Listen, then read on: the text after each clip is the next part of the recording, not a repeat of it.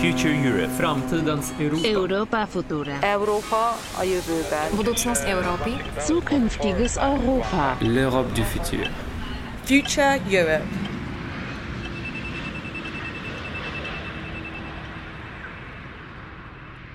Someone said, I travel for travel's sake. Do you like traveling, Matt?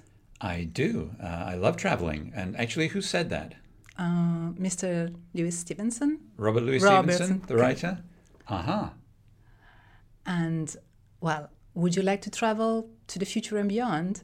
I mean, if time traveling were possible, would you prefer to travel in the future or in the past?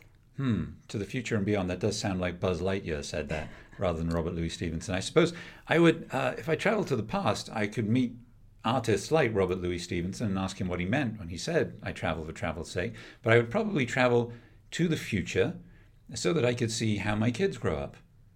Here's your choice. But one of the great challenges we will face in the future is sustainability.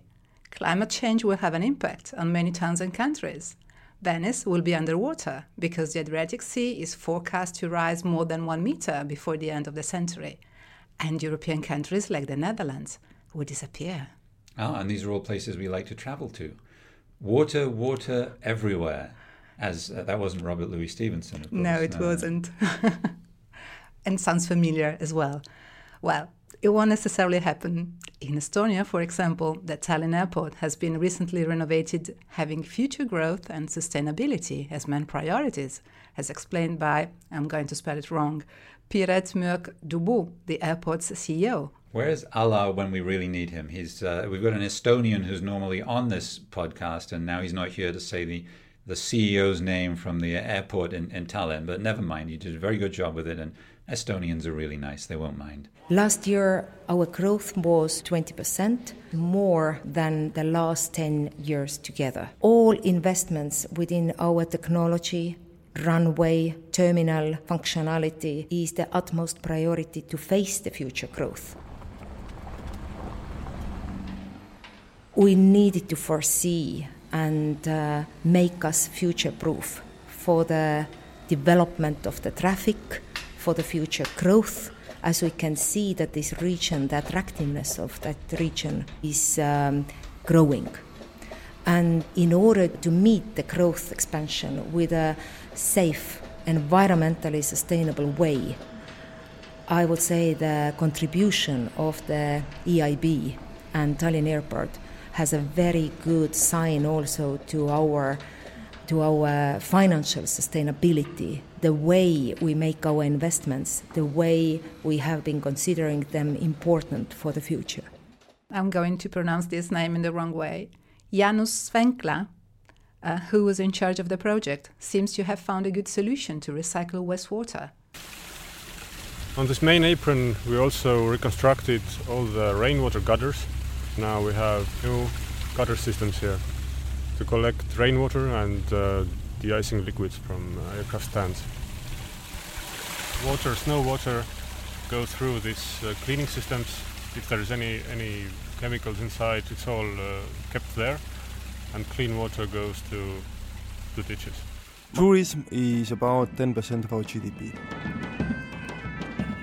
Estonia is a tiny country. It's 1.3 million people.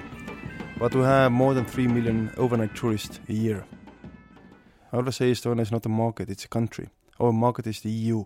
The idea of Future Europe is to give you a look into your future by showing you how companies and social groups and schools are preparing for a more sustainable world. All the projects we're looking at have been made possible by loans or grants from the EU, in particular from the European Investment Bank, the EU bank. So, one of the things that we'll be considering in every episode really is the link between a prosperous, sustainable future and the European Union. Did you know that there is a place in Europe where a train could change the future of a whole region? This has nothing to do with Harry Potter and the Hogwarts Express, right? Um, no. This train is in France, but we will talk about London later. You are already predicting the future. Oh, good. Well, now I remember what we're talking about is La Mure Railway in the department of Isère near Grenoble. It's an old line which was closed to the public in 1950.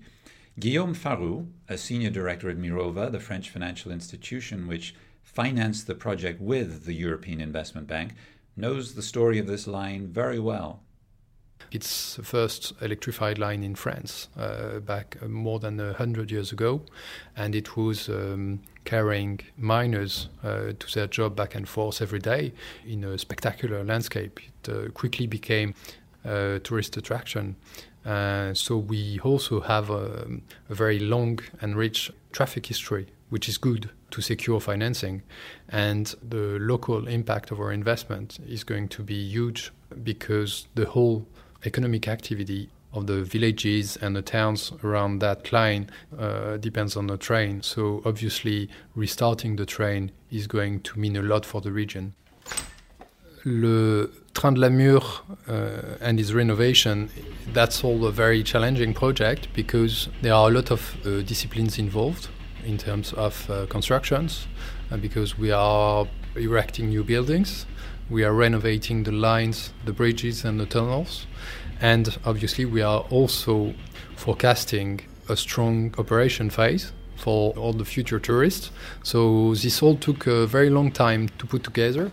We are very pleased to have a European Investment Bank on board. This is really um, enhancing the fund profile because when you tell people on the ground in Isère that the money we are going to invest comes partly from uh, the European Investment Bank, it really means something for everyone because they've got so much experience um, with infrastructure investment in the whole of Europe. So, in a nutshell, their commitments goes really beyond uh, simply providing money. How will this impact on the economy of the region? In La Motte d'Aveyron, there's a museum founded on old mines. The scope of the museum is to show how miners used to work in the past. And there's a nice restaurant run by Alexandre, which has a spectacular view of the Alps. We want to share not only the beauty of the mountains with, with people, but uh, also the story of the place. The team of the museum is worried about the um, fact that the museum may uh, close because uh, of the lack of visitors. But the train uh, will help us, so we, we hope. Bonjour. Café? My name is Alexander.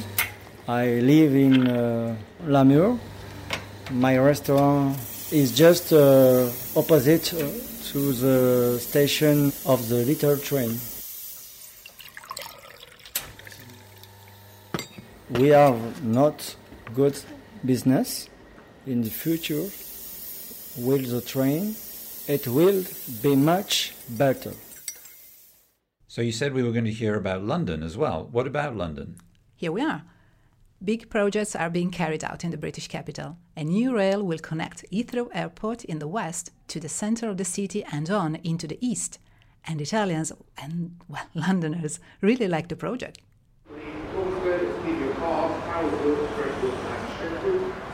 I do live in central London.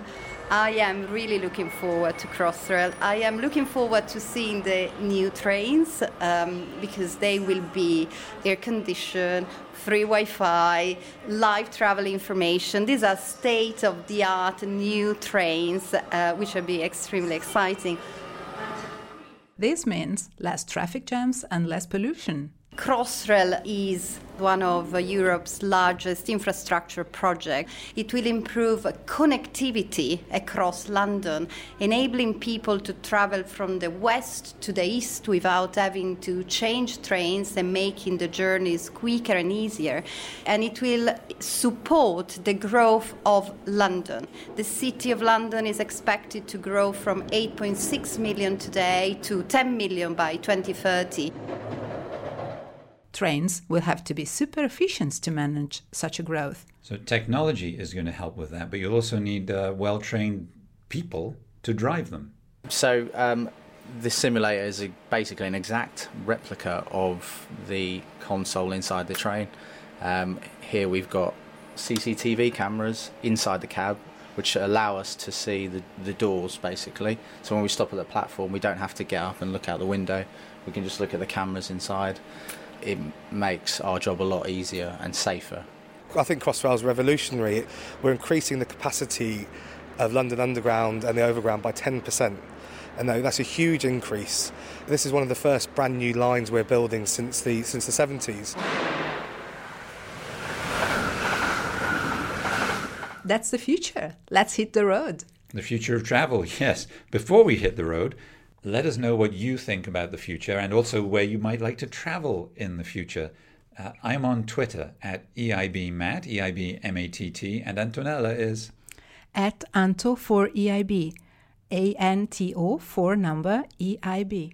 And subscribe to this podcast so that you'll be able to find out not just how you travel in the future, but also what you might eat, what you might drive to get where you're going when you travel in the future, and other things. Transmitem de la Banca Europeană de Investiții. de la Banque Européenne d'Investissement. Dalla Banca Europea degli Investimenti. Desde el Banco Europeo de Inversiones. From the European Investment Bank.